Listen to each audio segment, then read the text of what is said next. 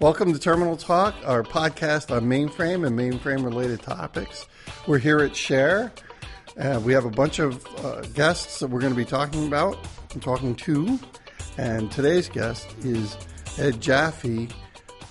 Who, who, who is this guy, Frank? What, is, what does he do? I know he's like the rock star of Share. do but you, that's do you all I like know. remember like who I work for? I know you work for Phoenix Software. Yeah, I do. I'm the CTO there now. There you go. Yeah. CTO. Right.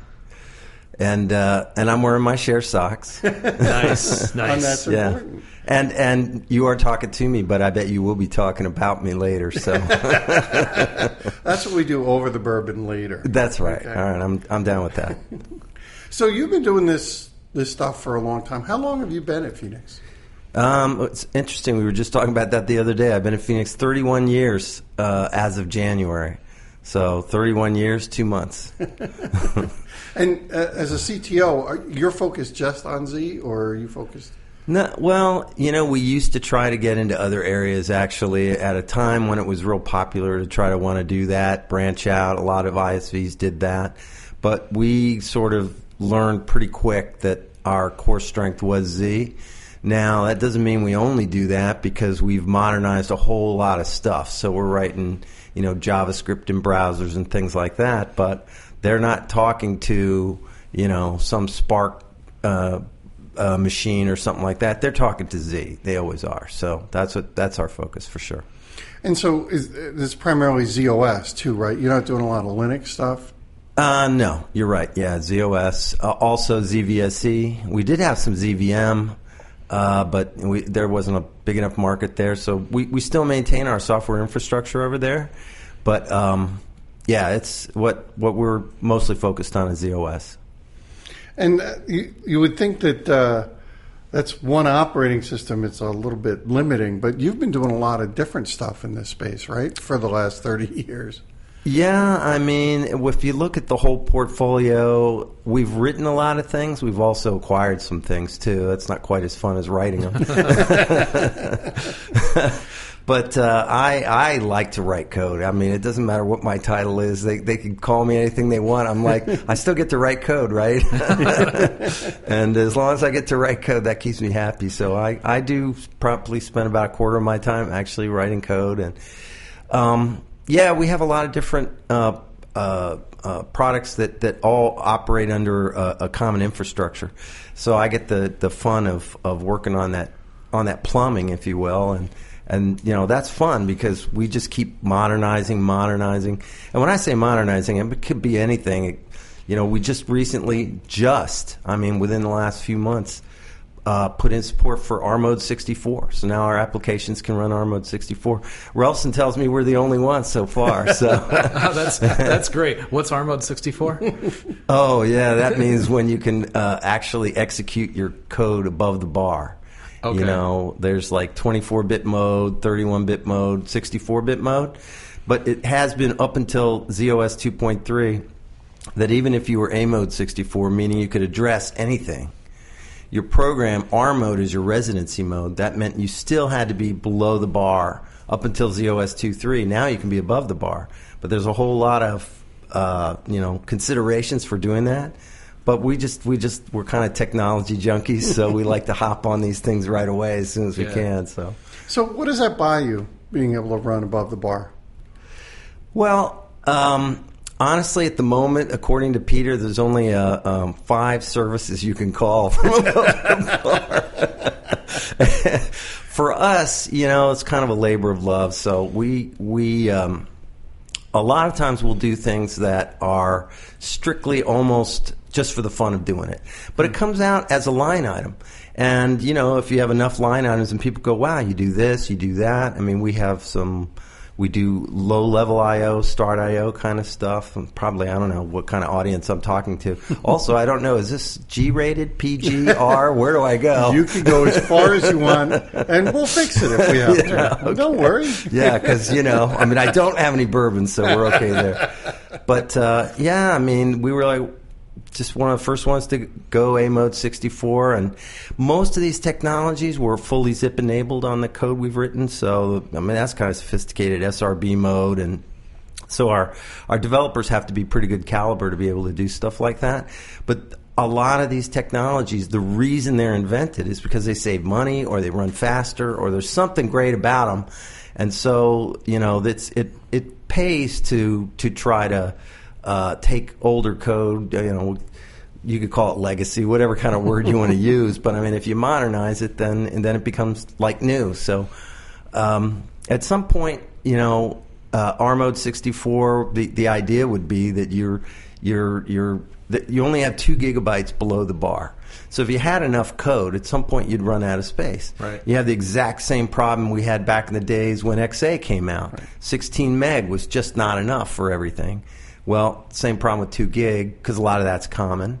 And then, so if you can actually move your programs out, then you are now freeing yourself of whatever those constraints are. Now, I'm not saying we have that much code, but in a 2 gig address space, it is there is a lot of common there, common code that isn't our code right? CSA, LPA, things like that. So they're chewing up a lot of the space. So in the end, if you anytime you can move yourself out of the way, uh, uh, that's a good thing. It's it's good old fashioned virtual storage constraint relief. we know you know we go back to those days, my friend. You know what I'm talking about. I do. Yeah. I do. But it's just fun for tech junkies to do stuff like that. Now, uh, what languages do you guys write in? Um, we it depends on the product, but we write uh, but that infrastructure I'm talking about is mostly assembler. We also have C code. We also do C++, which we use in our JNIs that are called from Java. So we write a lot of Java. And by the way, Ross Mauri in 2015, I'm going to put a plug in for him because he said that Java runs better on Z than anywhere else, and maybe even on ZOS better than anywhere else. And it's amazing. It is truly amazing. When we first started we thought, "Oh God, this thing's a hog," but now it's just it, it screams. And you know, if you have zIIPs, especially, it's amazing. So yeah, we're doing a lot of great stuff in Java. We really like it. That's great to hear. So it sounds like a lot of the tools that you're writing are kind of uh, I, I, don't want to try to downplay them, but they're they're, they're kind of small add-ons uh, addressing uh, like a, an individual concern or something that's missing in the in the marketplace, right? Well, the, yeah, there. I mean, you know, there are things that people can use for their development environments. You know, something that opens up a black box and gives you uh, visibility to what's going on inside, helps you control and manage your system and things like that. Right. I'm I'm curious. How do your tools? Uh, integrate with like the existing ZOS maintenance stream? How do you make sure that you know as a change happens to the core operating system, it doesn't bump something out of place or start screwing with it? Um, uh, we we we get uh, we we're partners with IBM, and we get a copy of the new operating system long before it comes out in public, and sometimes even the new hardware. We we were in the Z13s ESP, which was our first. And so far only, but I hope not our last uh, hardware ESP. But we've been doing early programs for software since '94. So we're ready. I mean, by the time customers are going to ZOS ESP, we're, we're I mean, we may not be fully done, but we're uh, tolerating everything by then. So yeah, we make sure. Uh, and and when and even in the field, if they release stuff into the wild, they're pretty good about uh, giving ISVs early copies of APARs and anything that's going to maybe change something a lot and we stay really current on maintenance. Right. I mean, we put it on like you know every week. Oh, And that for a company the- our size, every week's pretty. You know, I mean, we would do it every day if we could. That would make the uh, the mainframe hackers very happy. yeah, exactly. Those zero day exploits. You know, but it, the only problem is, I heard today that IBM doesn't doesn't put those fixes into that into that stream necessarily. So.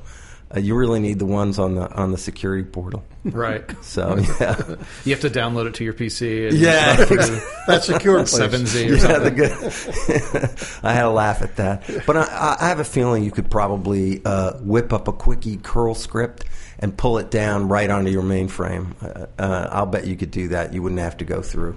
Know, I wouldn't. I wouldn't Yeah. want to do it. There has to be a better way, right? Yeah, as a matter of fact, I'm such a bigot for the mainframe that our install does not. I, I basically said we can't rely on any third party product to uh, install our products. And third party, any off platform, that means Windows. So you you can. It's optional if you want, but mostly everything can be done just from you know you could pull it straight off our system straight onto yours install it all there we're working on those actually we have a really beautiful ZOSMF installation workflow right now that you can you know step by step through and install, and it's very cool stuff. So and and that doesn't require Windows. I mean, it does require a, a browser, but technically that could be any operating system and. And in theory, uh, you know, you could even use Lynx if you if you wanted to. And somebody will. Somebody will. They're gonna, there's going to be somebody configuring the mainframe through like a web TV or something. exactly. Yeah. So You said uh, you you write code in assembler and C and C and Java. And uh, how much would you say it is assembler in that? Right?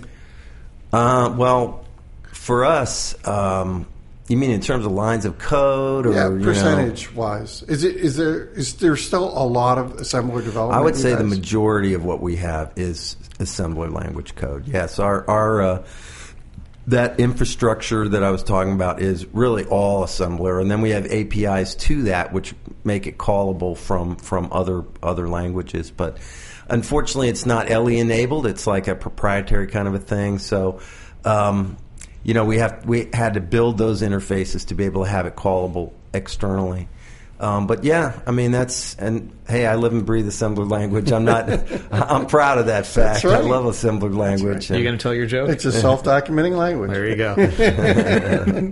well, you know, and the thing is, some of these other languages. I mean, I've learned a bunch of languages recently, and uh, so many of the ones when I was learning, we had things like besides assembler, we had basic, we had COBOL, we had Fortran, and we had PL1, and they all had their own personalities. I mean, they were all completely different. And then uh, now that I see these uh, languages coming in from off platform, it looks like the same guy got tired of C and wrote a new version of something. you know what I'm saying? They're all so really similar, Right. except for Java. Java is the one that is kind of different. Uh, but it's also a very ironic, funny language because it's the language which no, with no pointers yet. The worst exception you can get, the most common one, is the Java null pointer exception. so there you go. But so, so um, a large proportion of what you do is in, in assembler. It is. and and you, I'm sure, put out code like a machine. But how do you get new skills to do that? So, right at the moment, um, as a matter of fact, I was just talking to Meredith Stowell about this because we're at a point now where um, we want to try to uh, bring in some young people. That's what we're thinking we want to do, and uh, because it's getting harder and harder to find, you know, more and more people are retiring. And so we're fortunate in that we live pretty close to Cal State Dominguez Hills, which has a mainframe program. So uh, this will be my first attempt at it. So the, to answer your question, I don't really have a good answer yet because I'm getting ready to go try it. You have plans. but I have plans. I, I do intend to talk to those guys and see, you know, what's going on over there. Um, you know, speak to some students or whatever, and maybe try to uh, hire a pair in and uh, do some training and mentoring and, and that sort of thing. So I, I hope that works out because. Otherwise, I could be hiring somebody that, that you know. By the time I get him trained up, he's ready to retire. You know? no, I mean, but I'll die with one foot in the grave. So if somebody tells me one foot in the grave, one hand on the keyboard, right? So if somebody tells me, "Look, man, I'm going to work until I'm dead," well, I'm okay with that. I mean, as long as that's their that's their direction in life. I don't discriminate against on age. do, do you think it's really important to have somebody have a, a mainframe background when they come in, or is that something they can pick up as long as they have like an assembler background? Or, or at least the, the knowledge to or the want We've, to we've had it. people come in that had um, VSE backgrounds, and then they were able to learn, you know, ZOS and that sort of thing. And so I'm not sure. I, I would I would think that uh, e- even another assembler language uh, off platform would be Yeah. okay, but those are really hard. Oh my gosh, I've tried to. You know, I used to uh, actually write some uh, 8086. Uh, I also did some uh, Motorola 68000 uh, assembler language programming. That was good. Those were pretty good. But but now it's really gotten harder. I mean, the, the opcodes.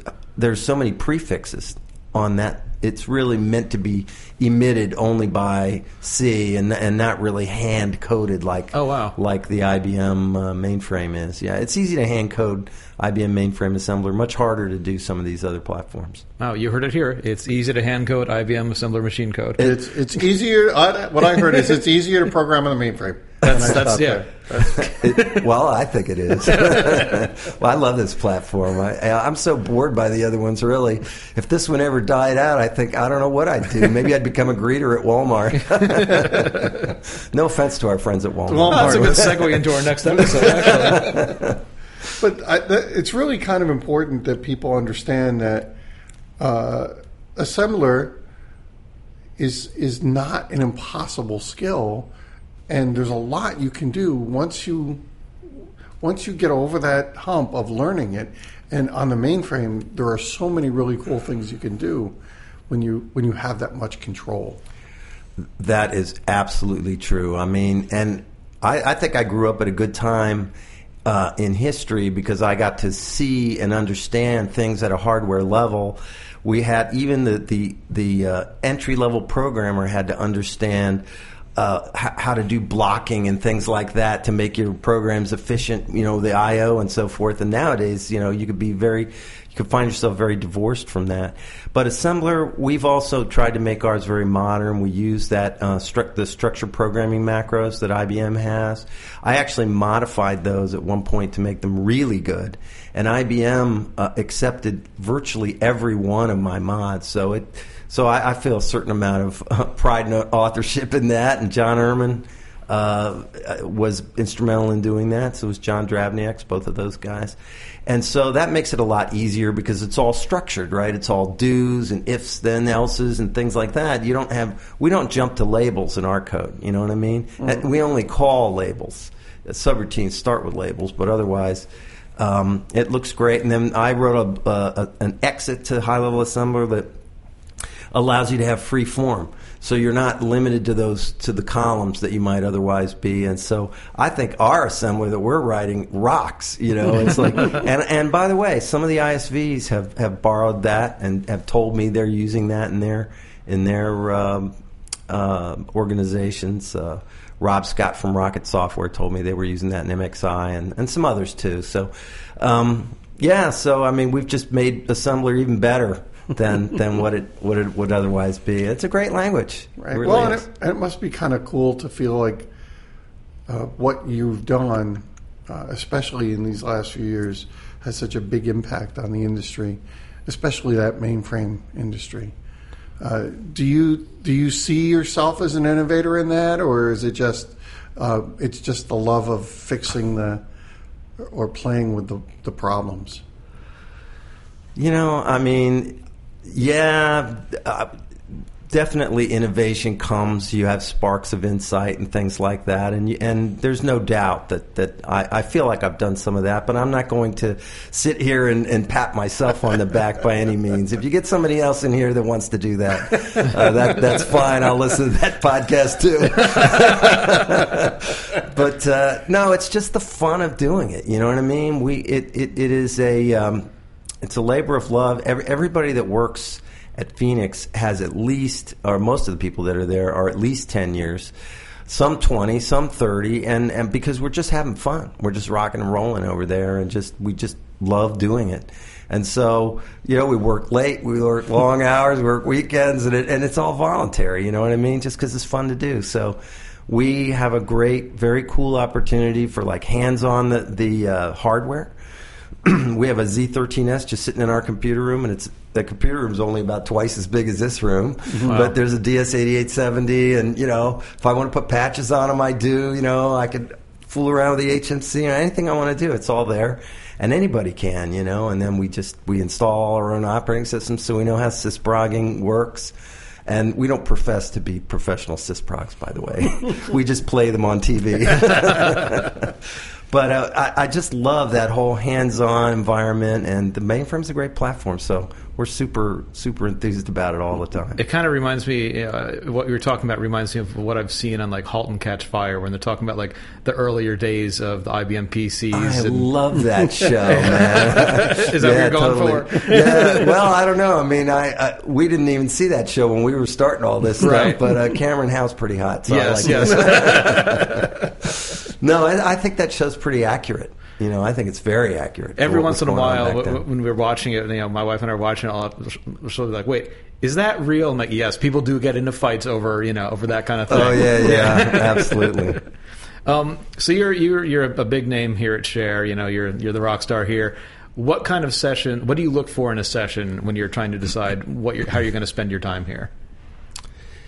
Um, I or are you like Bob and you only go to your own sessions? No, no, no, no. yeah, that's funny. I actually, for me, the sessions that I'm looking for is mostly to go to something I don't know.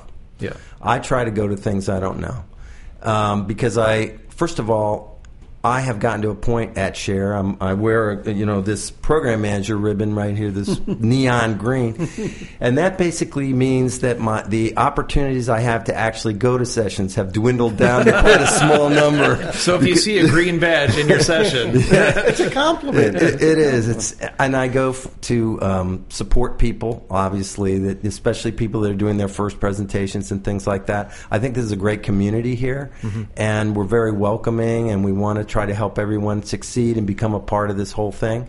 And so, um, you know, so there's a lot of moral support that goes into it. But honestly, um, otherwise, I would go to something that I don't know, you know, and just try to learn something. yeah. Well, it's an important thing that you bring up. I, I, Jeff and I go to a lot of conferences. We we we're on the circuit, and and there really is something different about share in that it's it's a very tight community of people. There is a lot of support. It's almost as social as it is technical, and and you don't really see that a lot in you know in a lot of the conferences that we go to. People you know will talk to each other, but there's there's something much more friendly about being at Share. There's a much more of a community and, and tightness about the people that are here that you just don't see in other places. Well, and Share is volunteer run, so I think that has a lot to do with it. You know, the the, the folks on the board of directors aren't getting paid. You know, they're they're Share volunteers who work their way up over however long it is. There's no no magic number. You've been working your way through the projects at a certain point, and now you can hit the board. You know, some people go straight to the board almost. But um, yeah, they're all volunteers. Uh, everybody through the program and projects, and uh, all the way up through the board. So I, you know, it's it's a user group at heart, and I think that's what what gives it that character. And you know, you go out to a project dinner with everyone, and it's just you know, it's a family. It really feels like a family. And we like though uh, bringing new people into the family. You know, it's it's not I think someone told me that years ago it was real cliquish or something like that, but I never felt that way. Honestly, I came to my first share in, um, I'm going to say 92. Um, it's terrible that I can't remember the exact date. I must be giving something away there with my age because I say it's 92. But anyway, I think it was 92, and uh, and right away, I, I you know I just started getting involved and talking to people, and no one ever acted like I didn't belong there. Um, and we certainly try to, to be that way and, and, and want to bring new people in. And, a- anyone that wants to volunteer, believe me, we have something for you to do. 92. Uh, how old were you in 92? I know I'm getting older because when I hear 1992, I immediately think, oh, eight years ago. You can't, you can't exactly do that, that math anymore. No, no. How, how do you see uh, ch- uh, share changing um, year after year? Um, yeah, that's a good question. You know, Share has really, for a while there, they were. It seemed like they were very stuck in their ways, and they didn't want to uh, uh, change with the times, if you will, or modernize some things. And but I think there's been a, a real resurgence, a real new sort of a renaissance in thinking, and a lot hap- had maybe I think a, a lot of the credit maybe goes towards Smith Buckland and, and Donna Hootie. When she came in in Pittsburgh, she was kind of like a breath of fresh air. But also, the board at that time had a desire to try to really make share relevant. And and I think 2008, that, uh, there was a big crash at that time. You know, the Great Recession or whatever people want to call it. And um, at that point, that created a lot of financial challenges. So people started thinking, okay, what do we really need to do? You can't just sit on your laurels at that point. You have to really try to do something cool. And if you go to Share now and you see these, uh, the way these um, uh, general sessions work, the keynotes, all the AV that's in there, all the fun stuff they're doing, you know, playing Jeopardy and, and you guys winning and losing and whatever, you know, the dating game. Uh, what did they call your game though? The newly, newly hacked, hacked game. game. Yes. the newly hacked. Yes. Yeah. Okay. Right. and uh, by the way, uh, if I win the lottery, I'm going for a Tesla too. I Oh, have an awesome. electric car now. oh, do you really? Yeah, I do. And uh, but the Tesla is a little out of my price range. Yeah, me It's too. a little above my impulse purchase buying level. so I just decided, you know, I'm going to hang in there until they maybe come down in price, Price. or I or I win the lottery. So. But that's that, to me. That's like kind of the new share. I, I feel like they are trying to be fun. They've got hoopla going on this time. You know, Are we, are we supposed stuff. to say hoopla now? I don't know. I, Okay. I, I, I wasn't part of that. yeah, let's not. but anyway, they're gamifying things. They oh, have there's a- a leaderboard. a, a great team. Yeah, Giovanna put together that leaderboard. So you know, it, it's they're really trying to make things fun, and and it is fun. I mean, it was always fun, but I think now it's just getting more fun, and I think it makes it more. Um, you know, easier for, for people that haven't been around a long time to maybe get involved and start having a good time and, and not have to necessarily know everybody to, to start to laugh and have a, you know, start to have fun. Is there, um, you know, you've been here since 92. Is there anything that's changed that you miss from the early days of Share? You know, SCIDS. Uh, Yeah, SCIDS. yeah, SCIDS. Does, does anybody know what the heck that stands for? Simultaneous conversations in diverse subjects. SCIDS. Wow. You pulled that right out. Right out of a holster. Sure did. And then he goes like this, puts it back. What Wow. did you avoid learning so that you can remember that? So, yeah, skits. I mean, we have receptions. I like the fact that the receptions now are in the trade show because the we can't understate the value of, of the vendor participation, the money that they spend. We want folks to spend as much time with them as they can to make sure that you know that they have a, a, a good experience and want to continue to be supporters of share. So, uh, but yeah, we used to have those giant ballrooms, and well, and they had a big smoking section over on one side. Right. I used to go over there. You know, that was me back in the day. But um, gosh, what do I really miss? I, I have to say, I don't miss the Jazz Two sing along. I know some people do, and if and if you're listening to this, and you know, you- maybe you hate me right now, but I never was a big fan of that. Even though I did write a song for the songbook. Did you really? I did. I have a song in the songbook, so it's the only Jazz Three song in the songbook. Yeah, I, I like the the idea of having people in the expo center as well. I think the thing about SCIDS that was always to me a little off putting was that uh, people of the different groups would kind of go off at their own tables, and you hung out with your own people. Which really doesn't happen now, right? There's a, there's much more of a, a mingling of interests, and I think that's much better if you're trying to to grow a community and build out a set of skills. Um, it keeps you from being so entrenched in a particular way of doing things. Yeah. Uh, also, yes, it used to be that when you did scheduling, uh, at- when, when not scheduling, but uh, as an attendee looking through the schedule, what you would do is you would first go to your area of uh, the discipline that you were interested in. So you would go to MVS, or you would go to CICS, or you would go to DB2, or whatever, and then choose your your sessions. Now that that structure still sort of exists underneath the covers, but you really don't. It's not being presented to you quite that way anymore, and I think it makes a difference when you when you go into the the app and you bring it up by day and time. You're looking at just the sessions in that time slot. It's not uh, trying to direct you to any particular one, and, and it helps you uh, you know, be exposed to everything that's out there. And, and I'll just look at it when I have a little bit of free time and go, hey, that looks pretty cool. You know, and these days I like all these hacking things. I, I used to be kind of a, a hacker type of a guy when I first learned, you know, so. Uh, uh, all I had was uh, basic Fortran and PL1 on a, on a Call OS system that was on a teletype, you know. but we figured out that the you could use those PL1 pointer variables to dig through storage and print out control blocks and stuff Oh, like wow. that. And, and then a friend of mine wrote an assembler and an executor that would in Fortran, believe it or not. And so we were we were doing all kinds of crazy stuff in high school, taking down our our uh, other high schools, uh, you know, locking them out. Wow, we you're were, do- you were war we- games. We were terrible. Yeah, I mean, well, we weren't exactly. Uh, it wasn't global thermonuclear war, Right. but, but yeah, we were just having some fun, you know. And uh, so I, I kind of like that that that there's an interest in that now. Uh, but on the white hat side, you know, these guys are trying to help protect our our systems. I think that's real important. Now, you, you just talked about the fact that you really started programming in high school, Yeah. and then in, you did computer science in college or math. No, actually, I'm actually self-taught. Really? I, Wow. I, I am. I taught myself. I bought.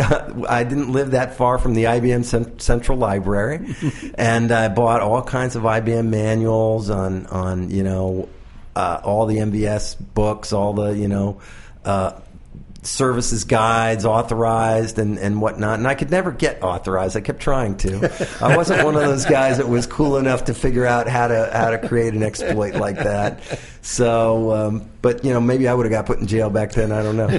Uh, but but I I was always super interested in all that stuff and and really taught myself. And um, so I'll tell you a little bit of a story. So what it was is I was in I was in I did go to college. I was working. I was there part time. I was working, and I had a. Um, I decided to take a PL1 class, a language I had already taught myself in high school.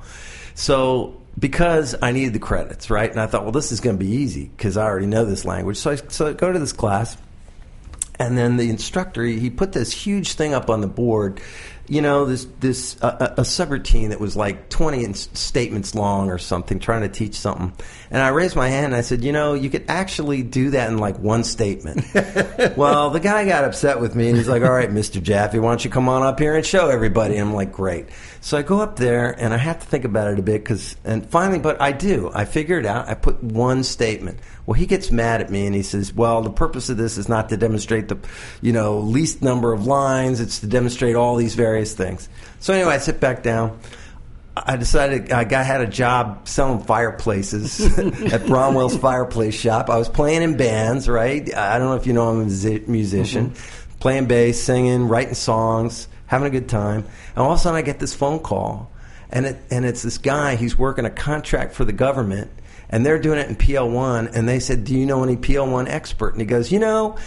A Couple of years back, I knew this dude, and I saw him walk up to the, and so he calls every Jaffe in the phone book until he comes across my dad, and he goes, "Yeah, Ed Jaffe lives here," and he, I, I'm like, I didn't even remember this guy hardly, but anyway, that was my first like real, Real job. job. Yeah, and I'm like, and then he tells me how much they want to pay me, and I'm like, wow, somebody wants to pay me like five times what I'm making now to do what I actually like to do, which is just fool around with computers. So it's been like that ever since. You know? Wow. and the rest is history. Wow.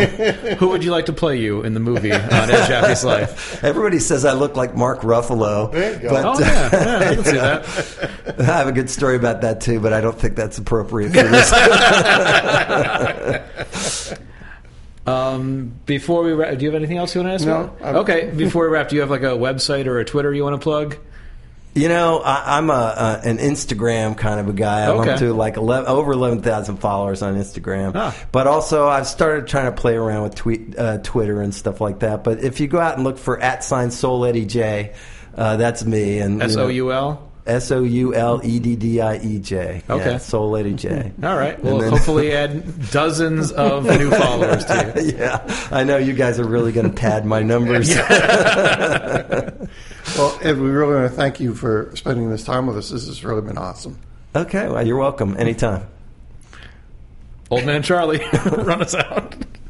You've been listening to Terminal Talk with Frank and Jeff. For questions or comments, or if you have a topic you'd like to see covered on a future episode, direct all correspondence to contact at terminaltalk.net.